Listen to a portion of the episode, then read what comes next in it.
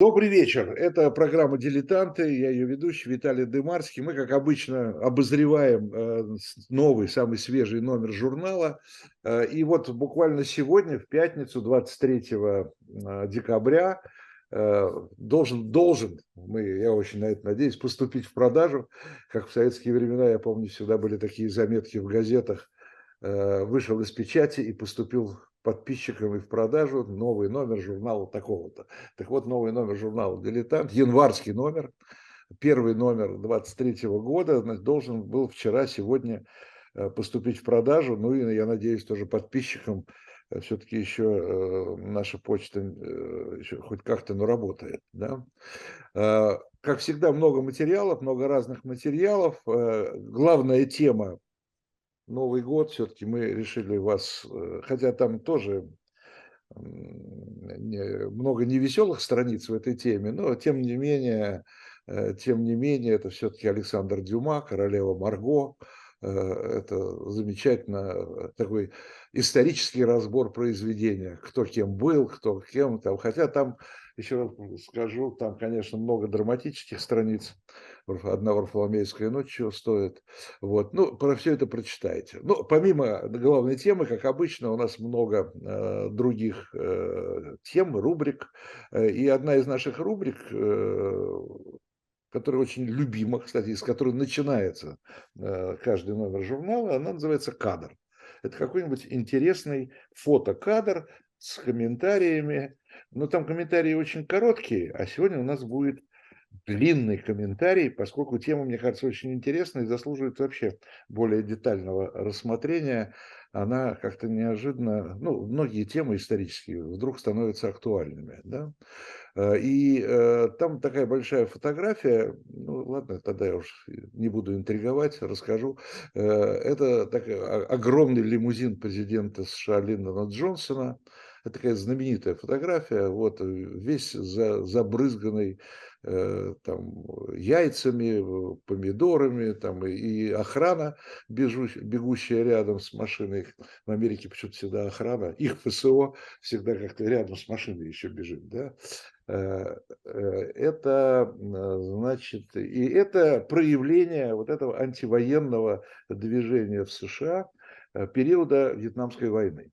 Вот об этом мне сегодня захотелось поговорить, и вы уже, э, я думаю, что видите с моего собеседника, сегодняшнего гостя, давнишнего коллегу, э, с удовольствием в нашем эфире его привлечаю. Не первый раз мы беседуем. Владимир Сухой, э, американист, долгие годы работавший в Америке, возглавлявший бюро Первого канала в Америке, закончивший МГИМО и преподающий МГИМО, э, так что международник по всем статьям. Володя, приветствую, очень рад. Привет, привет, Виталий, очень приятно. Да, э, очень тоже мне приятно видеть. Антивоенное движение вьетнамское, я, ну, мы люди такого возраста, что мы его еще помним, да, в изображении советской печати, конечно. А вот сегодня, ну, я не, не спрашиваю про Россию, но э, про Америку. Э, вот э, оно было невероятно мощное, мы еще об этом поговорим. Оно принимало самые разные формы, но след какой оно оставило в истории Америки, да? И тянется ли он до сегодняшнего дня? А, да, феномен довольно мощный и довольно интересный, и многосторонний, много ипостасей у этого движения. Э, и главное, что оно никогда не прекращалось. После Второй мировой войны э, всегда возникали какие-то поводы э, для антивоенного движения. И вот этот лозунг «Make love, not war» – «Занимайся любовью, а не войной» он такой укоренился в сознании американцев. И, и даже были периоды, что Америка не вела никаких войн особо, но движение это было. И марши антивоенные они довольно популярны. И, и даже, даже сегодня этот след, эта цепочка, она тянется. Время от времени читаю, к сожалению, э, сейчас невозможно бывать в Америке, э, э, невозможно получить визу вообще, неизвестно, где ее получать, и, и можно ли ее получить вообще, это много вопросов. Поэтому время от времени, да, они, может быть, не такие массовые, но проходят антивоенные марши и в Аризоне, и в Техасе, и во Флориде. И американцы довольно серьезно относятся к вопросам войны и мира, и, и они всегда охотно выражают свои антивоенные настроения. Э, поэтому этот след, он, он довольно четкий, он прослеживается и, и в сегодняшнем дне Америки. А вот еще такое тоже из общих вопросов, перед тем, как мы, может быть, больше к конкретике перейдем. А, э, вот э, возможно ли это, и есть ли такие социологические исследования, что больше влияет на участников антивоенного движения, да? Э, такой пацифизм, да, это вот э, от, отрицание войны, да, и желание мира, э, или экономическая, или экономическая сторона дела, да, что война отвлекает средства, снижает там, не знаю, уровень жизни, там, ну и так далее и тому подобное. Ну, безусловно, экономические факторы играют э, значение и большое, э, но не будем э, да, преувеличивать экономические знания американцев. А они зачастую так по наитию просто знают, что это как-то связано с экономикой. И как мы знаем, что экономика довольно большую роль играет в жизни каждого американца, особенно если есть какие-то акции и так далее.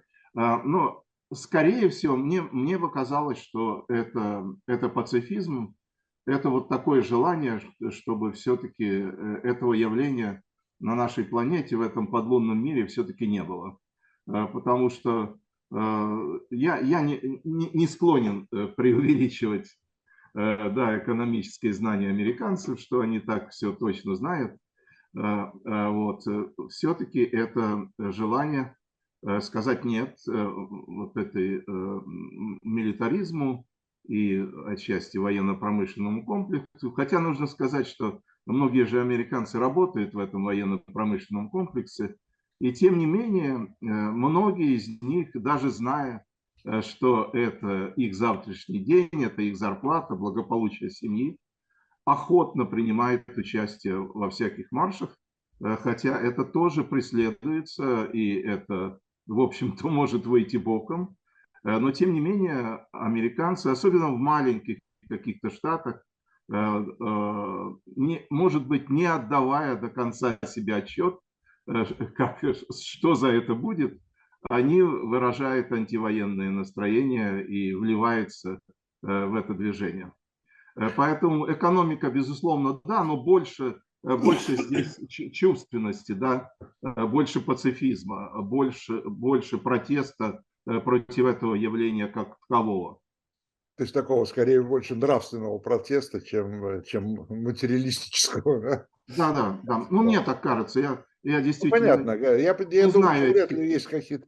Вообще это всегда, я думаю, комплекс Э, конечно, чувств, да? потому что если взять э, вот это, то, о чем мы будем сейчас говорить, о выступлениях против войны во Вьетнаме, там же с чего, собственно говоря, все начиналось? Все начиналось с, э, если я правильно понимаю, с несправедливого призыва, да? Да, да, то есть там, ну, есть такое убеждение, почему-то многие считают, что Э, там погибло по разным сведениям от 55 до 58 тысяч человек в целом за эти там 10 или 11 лет тоже считается с 1965 по 75, а некоторые считают с 1964 по 75. Да. И там разная, далее. разная степень участия. Ну да. Вот, и считается, что, что больше погибло призывников. На самом деле это не так. Э, как, как это ни странно, больше погибло добровольцев. Э, потому что первые годы, особенно и, и по социологическим вопросам, многие поддерживали это и считали это борьбой за свободу э, и, и так далее. И многие уходили добровольцами. Вот. Но в целом, конечно, эта, эта война оставила очень глубокий след, и э, это такая историческая страница, и вот эти годы Вьетнамской войны, наверное, самое яркое, мне кажется, что было в послевоенной истории американской, как мне кажется.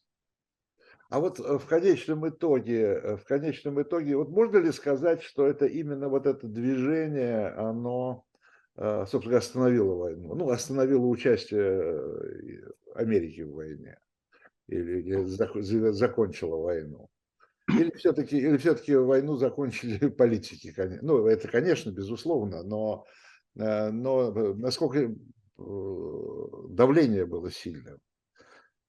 Но ну, ты уже сказал, что на, на этом же феномене выросло целое поколение э, советских журналистов-международников да. э, да, антивоенном движении, и, и не самых худших э, людей.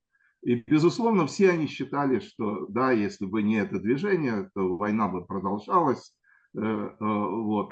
вот. С этим тоже, наверное, согласиться так уж сложно, но тем не менее безусловно. Особенно, э, ну скажем, когда такой человек, как Уолтер Кронкайт, выступил против войны, он, кстати, поначалу поддерживал эту войну, а потом обратился непосредственно к Джонсону и все как бы ему объяснил. И Джонсон сказал, что я не могу проиграть Кронкайта, и я как бы да, прекращаю бомбардировки, и я не пойду на следующий срок. Это, конечно, для американцев э, было очень важным, э, какой-то э, важной вещью. И, безусловно, массовость этого движения сыграла очень важную роль, как мне кажется. И, и безусловно, идеологически во всех репортажах советских журналистов, международников, американистов говорилось, что люди, американцы, прекратили эту войну. Э, и отчасти это, это, наверное, так и было вообще. Нет, ну, конечно, я думаю, что политик в демократической стране не может не учитывать, конечно, настроение такого мощного э, движения, это понятно, да, но, но политика, увы, может быть, к сожалению, но чаще, чаще берет верх над э, такого рода э, факторами. Э, а Джонсон э, из-за войны во Вьетнаме не пошел на второй срок, да? Ну, во всяком случае, он так объяснил. Э, да, это такой эмоциональный был всплеск после того, как Кронкайт его осудил и многие другие. Ты знаешь, что в этом движении принимали участие практически все. Да, все движения объединились в этом, в этом порыве. Да, это и, и и женщины, и мужчины, и молодежные движения, и хиппи, и, и ветераны, которые приходили и вливались в это антивоенное движение, и музыканты, рокеры, да все кто угодно.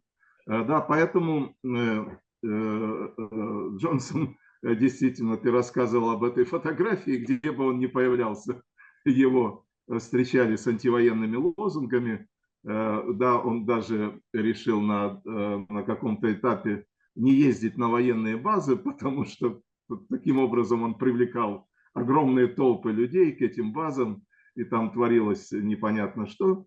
Э, вот, поэтому, да, я считаю, что это действительно так было. Джонсон принял решение не баллотироваться именно под давлением общественности и антивоенного движения. Ну, представляешь, там 400 тысяч идет маршем на Вашингтон, или ветераны там демонстративно бросают медали и свои военные награды или на ступеньках Капитолия, или у Белого дома, э, да, и все видные, видные люди, начиная от Бенджамина Спока, кончая Джоан Байес, э, э, там Йоко Оно, э, Джон Леннон, все-все-все известные люди выступают против войны, и это это довольно мощно, э, да, чисто э, политически это, это влияет на решение президента, безусловно.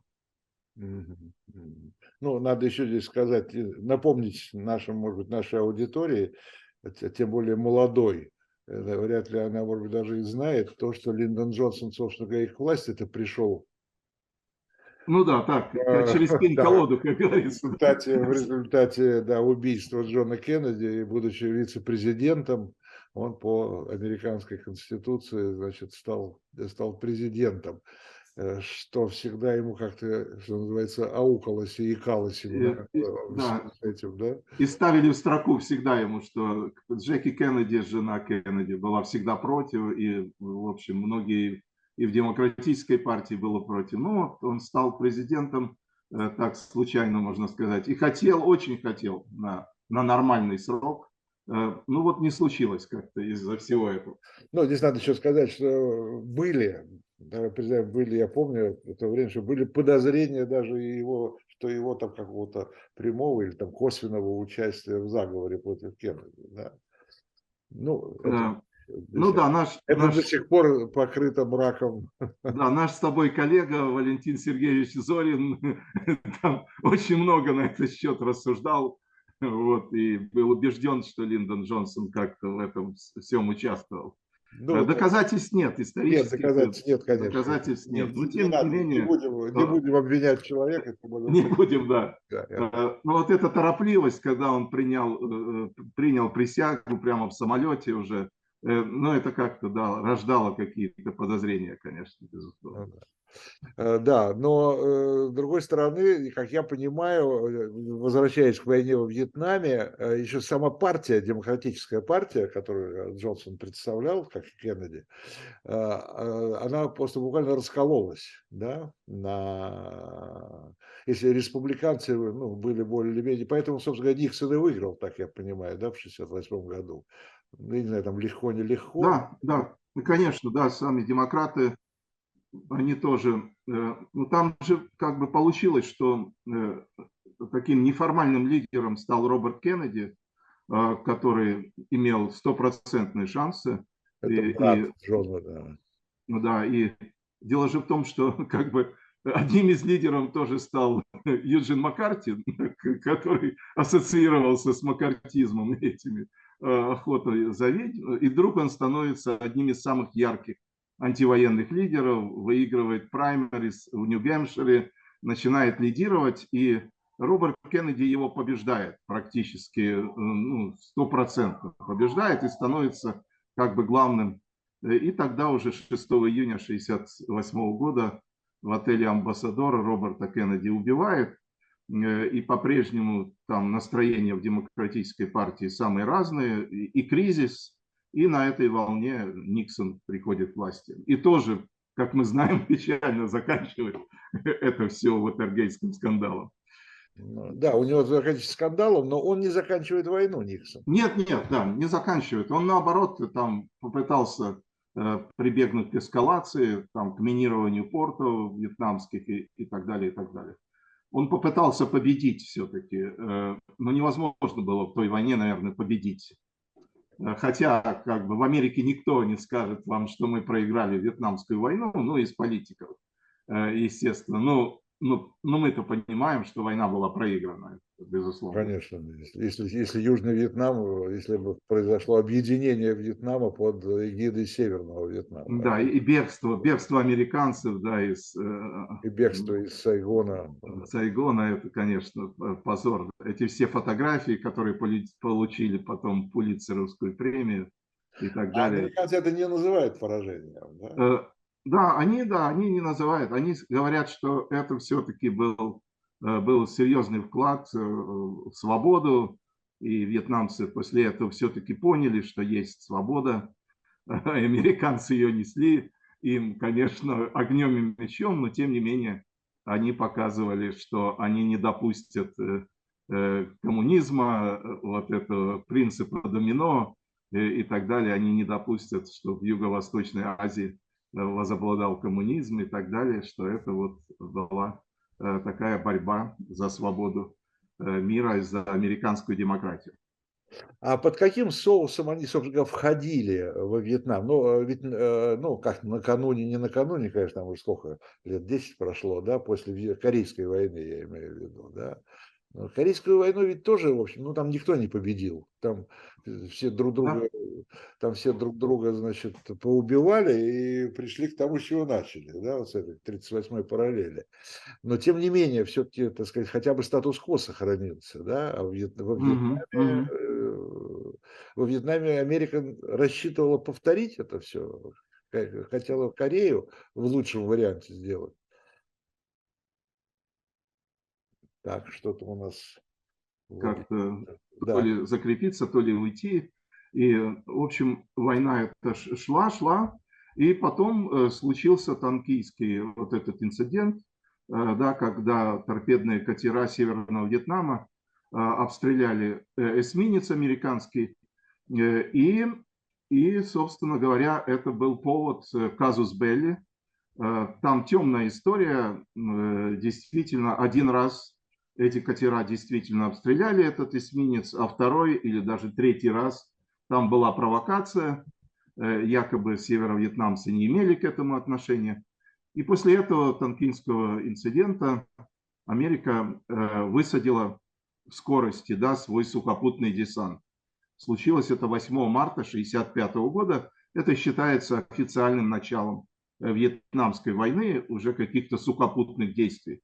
Хотя серьезных сухопутных действий все-таки американцы э, не вели. Они все-таки издали вели эту войну, в основном с помощью бомбардировок, хотя, конечно, были и наземные серьезные, серьезные какие-то битвы и сражения. Угу. Так что вот 8 марта, которое не празднуется в Америке, как и женский день, э, стало э, началом такой же серьезной операций, хотя до этого уже там э, какие-то бомбежки были, обстрелы э, и, и так далее. А там, э, ну, цифры конечно, есть, да? Сколько всего-то вот за эти, там, ну, грубо 10 лет, сколько военных прошло через Вьетнам, американцев? Да. Ну, вот считается, что через Вторую мировую войну прошло около 11 миллионов, а через Вьетнамскую войну 2,5 э, э, миллиона американцев так или иначе прошли через эту войну. Это не только военные, медики, миссионеры, э, люди, которые просто ехали во Вьетнам. И иногда даже были такие, которые на стороне вьетнамцев, некоторые врачи, медики и, и так далее, хотя это подвергалось тоже позору, особенно поначалу. Э, но тем не менее, на фоне мощной антивоенной волны э, были люди, э, которые имели смелость или наглость поддерживать вьетнамскую сторону. Вот. И, конечно, это серьезное количество людей были замешаны в этом. Много, конечно. Это вот, и... а, а сколько погибло в конечном итоге? Да, в конечном счете э, разнятся цифры э, так, как от 55 до 58 тысяч э, человек. Не так уж и разнятся, да. Это так. Да, это, вот. Ну, порядок есть, цифр понятен, да. Да, порядок цифр так, под 60 тысяч. Как, а вот... ты знаешь, мы до сих пор не можем посчитать, сколько у нас погибло. Мы еще не можем посчитать Великую Отечественную да, войну. Да, там тоже какие-то есть вещи, да, кто, многие, ты знаешь, до сих пор актуален вопрос, многие пропали без вести, а многие где-то там потерялись в джунглях, и до сих пор актуальный вопрос о передаче каких-то тел, останков. И это очень такой серьезный вопрос между Вьетнамом и Соединенными Штатами Америки. Постоянно ведутся какие-то переговоры о том, чтобы передать э, какие-то останки американских солдат, э, что одно время вьетнамцам как-то не очень нравилось, а сейчас они к этому нормально относятся, э, да, и даже как а отчасти мы... Это, это до сих пор процесс идет этот, да? Да, до сих пор находят где-то там в джунглях, э, да, какие-то шевроны, какие-то останки, формы, э, да, и, и, и ведь многих сажали в такие глубокие ямы, да, и, и там они и, и, и, и в общем-то, из этих ям не выходили. Джон Маккейн, кстати, покойный да, сидел в такой яме, да, он был сбит да, над Вьетнамом и, и очень вспоминал об этом. Он же воевал там во Вьетнаме. Да, он, он воевал, да, и он был убежденным от, долгое время э, человеком, солдатом, который считал, что эта война была нужна. А потом как-то, да, когда уже претендовал на президента, баллотировался, э, он уже выступал немножко с других позиций. Кстати, по поводу подсчета э, погибших во время войны, я почему-то всегда вспоминаю эпизод, который меня произвел впечатление. Но ну, это было сколько уже лет 10 прошло, если не больше, э, когда президентом Франции был еще Саркози, это я просто запомнил, э, французы э, очень торжественно государственные похороны устроили последнему солдату Первой мировой, ну, как Великой войны. То есть у них был учет до одного человека да, у, у, участников и, ну, и погибших, соответственно, войны. Да. Вот это меня произвело тогда впечатление. Э, нам до этого далеко, к сожалению. Господи, да, да Господи, как, как нам дожить до этого времени, да. Не говори, ага. это, это, это вообще это отдельная боль, э, которая вот, вот это действительно боль от войны, которая до сих пор не могут, не, не может, не могут никак за, за, вылечить, да, эту боль. Э, Еще такой вопрос, э, мне кажется, очень важный. Вот судя по тому, что я читал, во всяком случае, о Вьетнамской войне, очень многие и там э, и журналисты, и политики, и вообще очень много обсуждения идет роли средств массовой информации. Да. Так называемое новое телевидение, вот что, собственно говоря, что телевидение сыграло огромную роль в подъеме вот этого антивоенного движения, потому что показали поле боя. То есть люди не, там, не абстрактно там что-то такое о войне думали, а смотрели непосредственно, видели вообще, к чему это приводит. Да? Они фактически бой, война и смерть в прямом эфире. А, да, действительно, это феноменально, потому что вся пресса, все средства массовой информации, тогда, наверное, еще э, нельзя было называть средства массовой коммуникации, а может быть и коммуникации, были, были да, антивоен, настроены антивоенно. Да, и, безусловно, это тоже сыграло огромную роль. Э, но вот эти все кадры, э, да, когда хиппи, когда девушки молодые, симпатичные вставляют гвоздики в дуло автоматических винтовок, автоматов. Э, вот это 4 мая 1970 года университет Кента э, в штат Огайо, расстрел антивоенной демонстрации, э, убитые студенты, лежащие на мостовой. Вся предвыборная кампания 1968 года, все почти под, вот, под знаком антивоенного движения. Э, и практически не было ни одного ведущего канала. Но еще раз повторяю, Кранкайт тогда был главным э, ведущим главной вечерней программы э, канала CBS. Все ведущие вечерние программы были антивоенными. И, и это сыграло, конечно, даже трудно представить, какую сыграла эта роль, потому что тогда телевидение было очень популярным. Э, между Никсоном и Джоном Кеннеди возникли первые дебаты в начале 60-х годов. И все это транслировалось вживую, появился живой эфир, э, трансляции из этих маршей, протестов, митингов. Вот эта бушующая антивоенная Америка. Это все было на экранах, это было все в газетах на радио, радио еще играло важную роль. И, и безусловно, э, ну, мне бы хотелось, конечно, сказать, что э, не только в целом э, американцы, но и американская пресса остановила эту войну. Это такой, такой взгляд мне очень симпатичный. Да, ну, потому это, что... это, это, это правда, наверное. Да? да, потому что не было ни одного известного, в принципе, журналиста тогда в Америке, ну, может быть, там где-то, э, да, в какой-то Алабаме или где-то какие-то были консерваторы, э, которые выступали за войну, а так это все были антивоенно настроены. А в Советском Союзе был очень популярен, по-моему, главный, так сказать, такой публицист американский, кого всегда цитировали, это Арт Бухольд. Да, да, да, да, Бухольд, да, действительно. Я помню его шутку, но это действительно хорошо звучало и в Советском Союзе с удовольствием значит, это цитировали, когда Арт Бухольд написал «Соединенные Штаты страдают военно-промышленным комплексом». А, да, он, он, он рисовал очень интересные карикатуры, он вообще был ярким человеком. Но я уже называл фактически все, что было честного в Америке, оно было с антивоенным э, окрасом и настроем. И Бенджамин Спок, и Кассиус Клей, Мохаммед Али, знаменитый э, боксер, да, и все э, музыканты практически, да, и Э, там Гарри Белафонта, многие актеры, ну, в принципе, как бы все, что было известного и честного в Америке, они были настроены анти, антивоенно. Как реакция властей?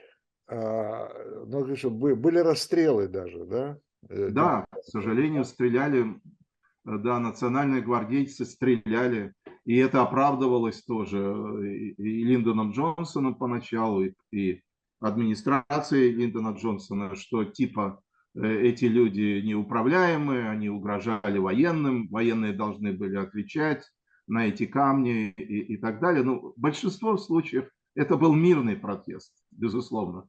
Но где-то горячие студенты, конечно же, э, бросали камни и били по голове чем-то, чем придется. И тогда в ответ шли сначала резиновые пули, слезоточивый газ, а потом и настоящие, настоящие пули. И вот этот расстрел в Кенте, это был самый э, такой трагический момент этого движения. Э, после этого, собственно говоря, и запретили использовать э, оружие огнестрельное против демонстрантов. Э, да, администрация склонилась к тому, что э, нельзя это делать. Хотя прецеденты все равно были и после 70-го года. А такой, а существует в Америке запрет, да, на огнестрельное оружие? Да, вообще как бы, да, разгонять демонстрации, которые э, дарованы американскому народу Конституцией с помощью огнестрельного оружия, конечно, нельзя. Э, и, и потом все, все как бы, э, да, солдаты рано или поздно, национальные гвардейцы которые применяли огнестрельное оружие и даже стреляли в воздух, они рано или поздно предстали перед судом. Нельзя сказать, что и их всех там посадили, назначили какие-то сроки, но тем не менее сам факт э, того, что военные, э, которые, у которых не выдерживали нервы, которые стреляли в толпу, э, да, в мирных людей, они все-таки подлежали какой-то серьезной ответственности. А, но, кстати говоря, там я видел, там, ну, тоже читал, конечно, реакции по поводу реакции властей. Вот э, то, что ты сказал по, э, о роли СМИ, да, о роли прессы. Угу. А, а власти, ну, и там представители какие-то власти, и политики, и там политологи, аналитики э, очень часто ругали американскую прессу именно за это, за то, что э, за ее антивоенные выступления, да, не э, как бы, ну, сторонники, видимо, сторонники войны, сторонники продолжения э, вмешательства, американского вмешательства, они считали, что ну, так же, как и с, э, противники, да, что пресса сыграла слишком большую роль, и надо ее было окоротить, что надо было вообще вводить ну, что-то типа военной цензуры. Да, безусловно. Э, особенно поначалу, э, ну там же так развивалось, как бы э, поначалу, скажем, там всего 28% американцев конец 65 года выступает против войны. Э, э, только 28, э, да, потом как-то все это увеличивается, да, конец уже 66-го 41%, потом 51, 53, и, и самое большое, наверное, где-то было 65. При этом все равно, да, где-то 35-30% Э, американцев э, поддерживали эту войну, э, особенно представители истеблишмента.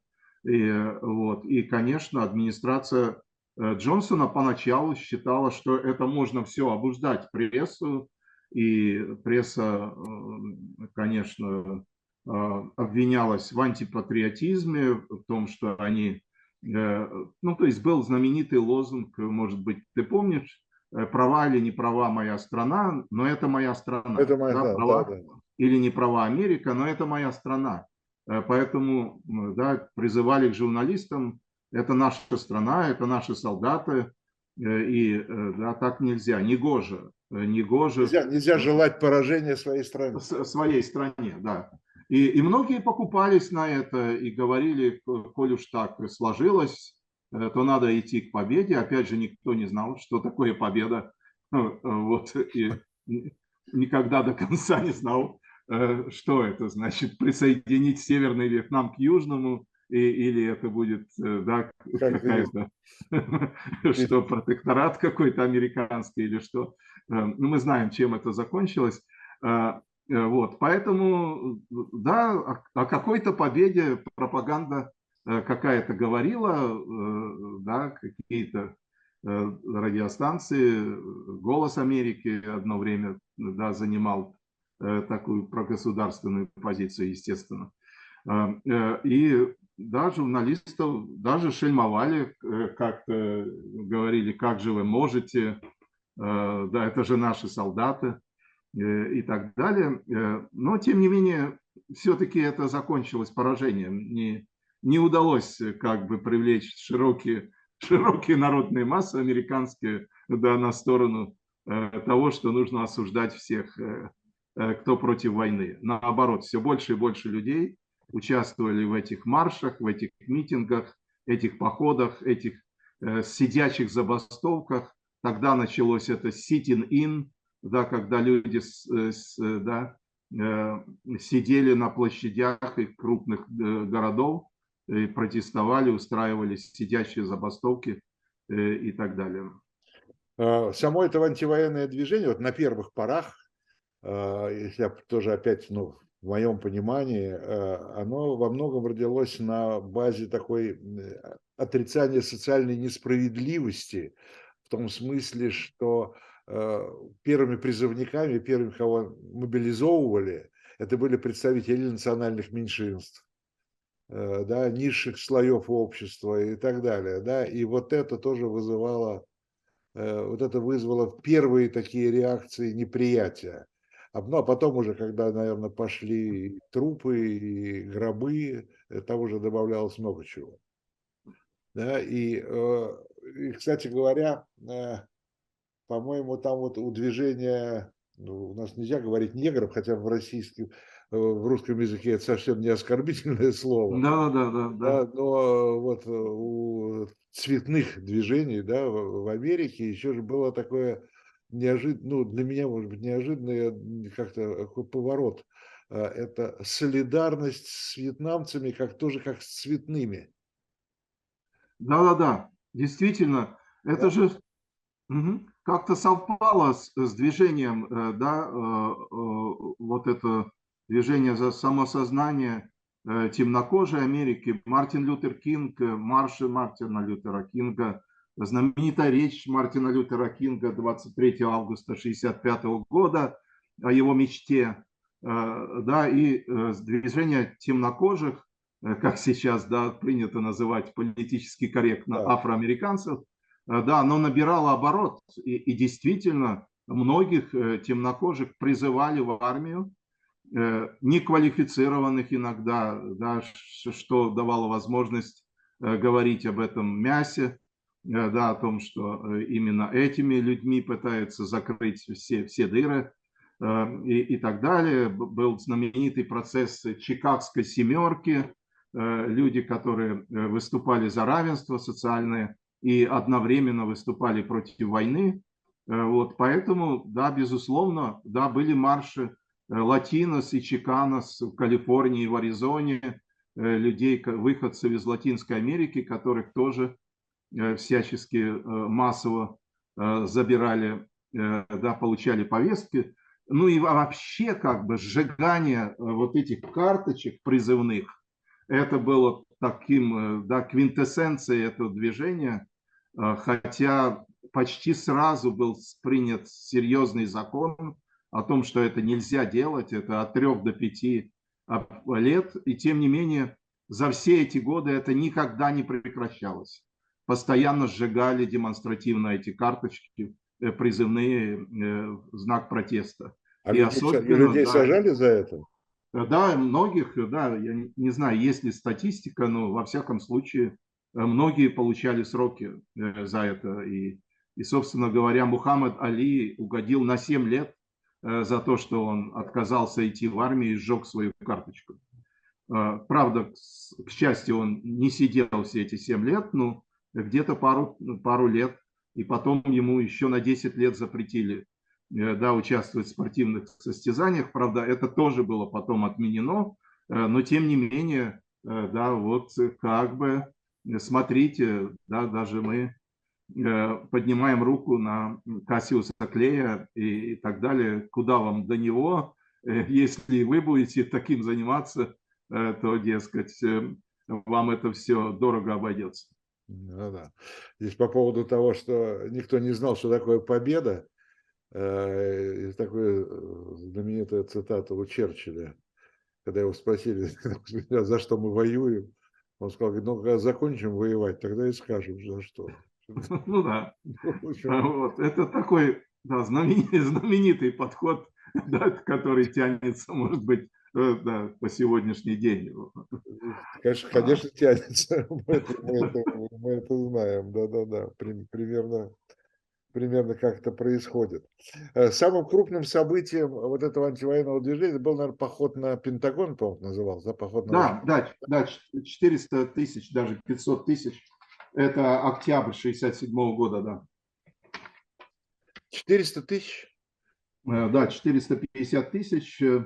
Э, вот, и уже тогда, э, тогда это уже 55% э, американцев против войны во Вьетнаме, и в конце концов, да, многие люди съезжаются в Вашингтон, марш на Пентагон, огромное количество людей, там и Байес, и Ален Гинзбург, и Бенджамин Спок, и многие-многие известные американцы – и среди них даже, кстати, Норман Мейлер, э, который известный писатель американский, тогда еще не выдающийся, но известный писатель, который напишет, напишет роман «Армия ночи». Он как бы за, за, за, э, документировал этот э, поход на, на Пентагон и описал в художественном стиле э, этот марш. Ага, ага, ага. Вот, поэтому это один, один из самых ярких эпизодов, после чего, собственно говоря, настроение Джонсона начало резко меняться. И, и уже в начале э, февраля 1968 года он объявил о прекращении бомбардировок э, Вьетнама. Вот. Володь, такой еще вопрос. Ну вот угу. несколько сот тысяч человек участвуют в этом мероприятии. Э, у этого движения э, было ли какое-то организационное начало? Был ли какой-то, не знаю, комитет, не комитет? Как это все, кто, кто это все организовывал? Это, это же эм, вот так вот э, хаотично не могло быть, потому что соцсетей не было еще, да, которые mm-hmm. сегодня во многом используются в, так, в такого рода вещах, да? Как это все происходило? Кто это, кто это все согласовывал и координировал? Вот э, единого центра не было. Во всяком случае, я никогда не читал и не, и не знаю о том, что э, было порядка 300 антивоенных организаций. Среди них э, были какие-то да, антивоенные, общенациональные антивоенные центры. Э, вот, и туда тоже входили известные люди, безусловно, это как-то координировалось.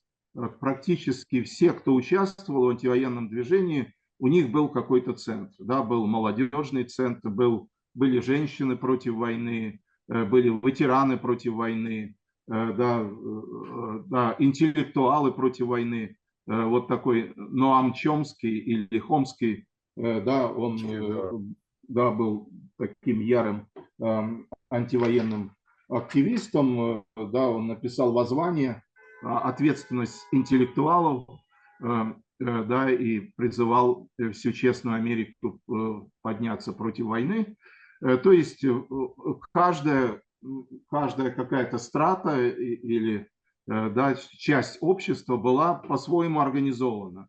Но так, чтобы вот где-то там в Вашингтоне или в Нью-Йорке был единый координационный центр, такого не было. Да, наверное, как-то это все согласовывалось, координировалось.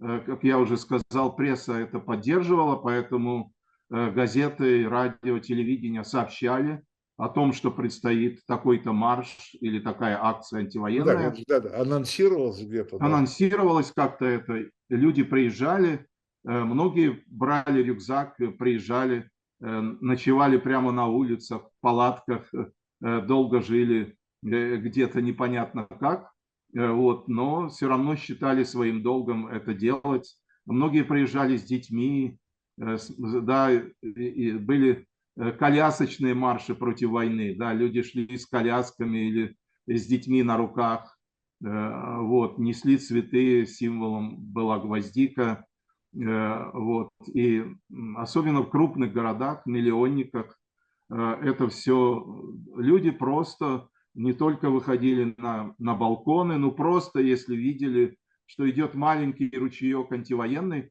многие выходили просто и присоединялись. Э, да, шли, они, может быть, даже не собирались принимать участие в этом, но такой порыв был, э, что если шла там тысяча каких-то людей, то многие просто присоединялись. Многие прохожие, многие случайные люди вдруг становились участниками антивоенного марша. Э, и они были очень шумные. Там было очень много всяких симпатичных лозунгов, да, эй, эй, LBJ, сколько ты убил детей там, да, или там к черту, к черту, к черту, все это, э, мы этого остановите войска домой, э, да, там, остановите войну, да, накормите бедных и так далее. Очень много таких популярных антивоенных лозунгов, которым, которым присоединялись люди, не до конца даже осознавая, что они превращаются в антивоенных активистов. Ну вот я здесь просто нашел цитату вот написано политический активист и один организаторов похода. Это вот на Вашингтон, да, вот Билл угу. Вот он заявляет. Видимо, вот такого, таким образом и мобилизовывали людей. Э, и вот его цитата. «Когда вы считаете, что ваше правительство совершает преступление или не идет навстречу требованиям своего народа, вы должны встать и что-то сказать. Если вас все еще не слышат, вы должны сделать что-то более драматичное. Урок этого дня с достаточным количеством людей вы можете преодолеть силу полиции. Сопротивление работает. Сегодня мы, американцы, имеем все основания протестовать и сопротивляться. Вот. Ну, ну да, вот какие-то простые слова, иногда произнесенные какими-то даже не очень известными людьми, они как-то глубоко да, входили в сознание многих американцев и переворачивали их мир, они становились активистами. Да. И, кстати, во время этого похода э, на Вашингтон, вот это была знаменитая французская, кстати, фотография, э, когда вот эта девушка вставляет э, гвоздику, гвоздику в дуло, да, там чего там, не знаю, винтовка, не винтовка, чего, у полицейского. Э, и вот эта знаменитая фотография, она такая, как, как символ была вот этого антивоенного движения. Она там выиграла все премии, которые только возможно.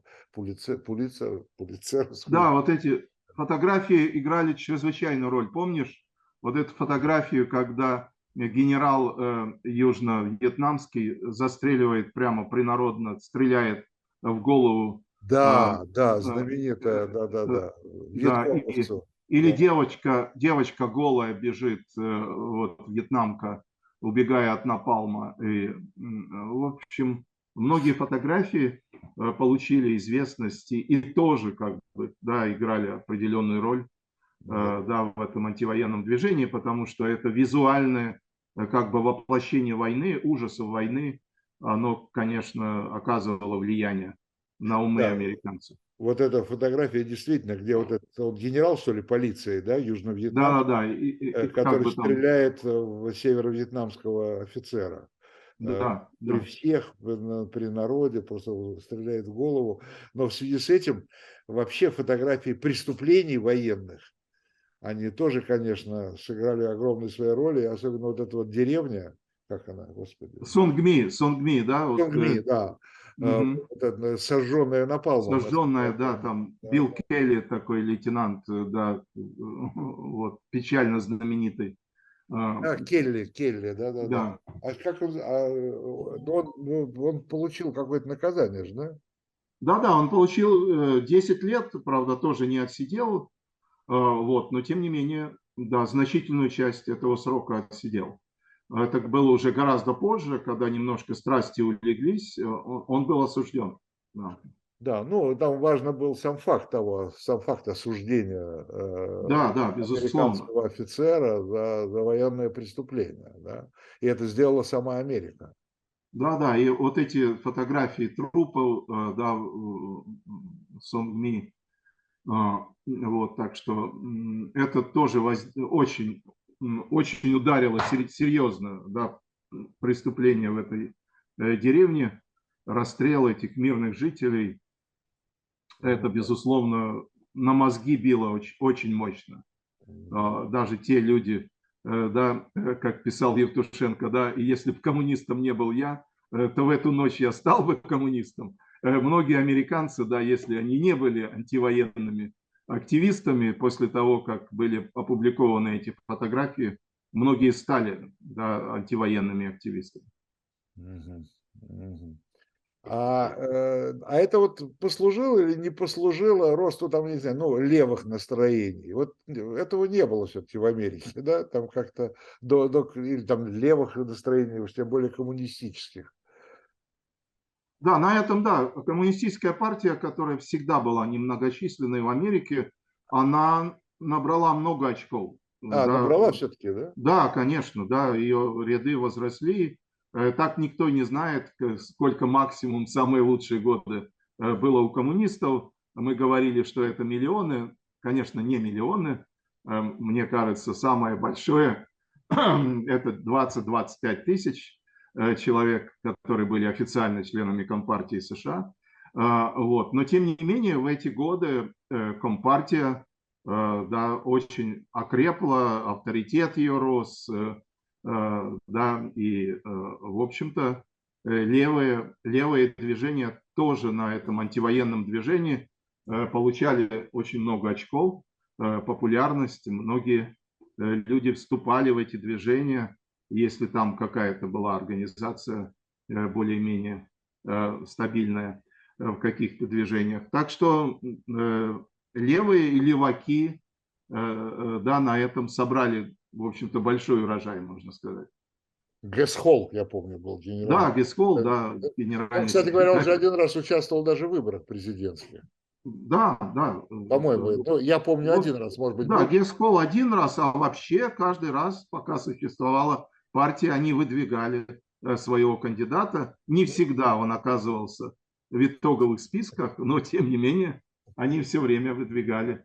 Ну, да, да, Анжела Дэвис, много Анжела Дэвис тоже, тоже баллотировалась, и, и многие другие видные э, члены Компартии США. Я как корреспондент «Правды», естественно, в первую очередь освещал э, съезды Компартии США, где а, бы они ни проходили. корреспондентом правды, да? Да, да, конечно. Да, я, ну, да не только телевидение. Я начинал, да, ну, в 86 году, году э, с обкором правды, э, поэтому нужно было бросить все и ехать освещать. да, да, да я еще помню, еще помню вот этот вот в кепке сидел, как же его фамилия, это около Белого дома сидел, а, ну да, э, ну да, ученые. Это, да. Похоже на Байден фамилия. Да, я тоже немножко забыл, как его. Когда я а, помню, советская пресса и советские журналисты не отходили от него, и освещали его протест по полной программе, что называется. Да, Владимир Дунаев даже сделал на этом э, так, свою карьеру, потому что он каждый день делал репортаж. Вот об этом человеке, э, который, кстати, совсем недавно умер, хотя говорили, что да, он извел себя там с голодовками и прочим, и прочим, э, и так далее, но он прожил довольно долгую жизнь, к сожалению. Хайдер, уже... Хайдер он. Да, да, Хайдер, да. Доктор да, Хайдер. Доктор, Доктор Хайдер. Вот, вот, да. Он считал себя ученым, физиком, э, да, и он там действительно был довольно известный, какие-то работы его были. Приезжали там даже президент Академии наук советской, вице-президенты, все считали долгом своим приобщиться к Хайдеру, зайти к нему там. Вот. Хотя там как бы смрад стоял страшный, поскольку он никуда не уходил и все это делал рядом. все, вот, так что все это довольно было ну да, и... смешно, если бы не так печально. Да, и в защиту да. Э, Анджелы Дэвис как мы значит, под... всегда было. поддерживали всех да. этих, да, э, там, бездомного с Пятой авеню, да, Генрих Боровик. Там, есть да. такое личное, личное воспоминание, э, когда Борис Васильевич Спасский, наш шахматист и чемпион мира, нас дома рассказывал, что его вызвали там куда-то это самое, говорит, говорит, Борис Васильевич, надо подписать там какое-то заявление в защиту Анжелы Дэвис. Он говорит, конечно, он говорит, я всегда, говорит, я говорит, в защиту людей всегда. Он говорит, я им сказал, рассказывает Спасский, он говорит, что я говорит, тут же подпишу, только дайте мне прочитать дело. Говорит, я хочу ознакомиться, понять, что, за что я выступаю. Что, за что-то. Да. За что, да. Говорит, ну, говорит, просто, говорит, ну все, говорит, после, после этого все закончилось. На этом, на этом все закончилось. Да. Это все закончилось. Вот так что вот так. Да. Э, последний вопрос тогда, будем, наверное, завершать уже наш, э, наш разговор. Опять же вернемся, ну, не то чтобы в сегодняшний день. То есть можно сказать, что вот это антивоенное движение против войны во Вьетнаме тогда, оно, вот мы уже в самом начале говорили, что оно, собственно тянется до сих пор, след от него, да, в том смысле, что можно предположить, что любая э, какая-то военная, полувоенная, какая-то некая агрессивная, не очень, может быть, агрессивная акция, как у нас бы сказал э, Владимир Сухой лет 30 назад или нет, лет 40-50 назад американской военщины, да, она, она незамедлительно встречает э, сопротивление вот, э, общественности. Да? Да, я думаю, что эта закваска, э, этот насыщенный раствор антивоенный, он, он очень сильный в американском обществе.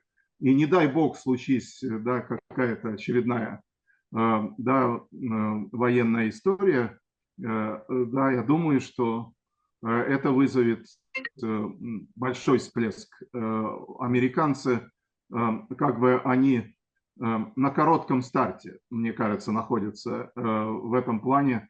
Э, против войны э, многие американцы готовы выступать немедленно, как бы без, без всяких сантиментов, как мне кажется. Поэтому мне, мне почему-то хочется, конечно, верить, что ни в какие военные авантюры в ближайшее время американцы не, не ввяжутся. Но если это вдруг произойдет, э, то американское общество, как мне кажется, оно беременно э, антивоенными сантиментами и чувствами, и это сразу э, не через 9 месяцев, буквально на следующий день это все выплеснется на улицы и площади американских городов. Спасибо большое. Я говорю спасибо Владимиру Сухому. С наступающим Новым годом с наступающим личным Новым годом, насколько я знаю, скоро день рождения, юбилей у Владимира. Это была программа «Дилетанты», и до встречи. Читайте журнал, смотрите журнал, там много хороших фотографий и иллюстраций, э, и будем говорить еще о журнале. Всего доброго. Спасибо, спасибо огромное. Э, всего доброго, с наступающим.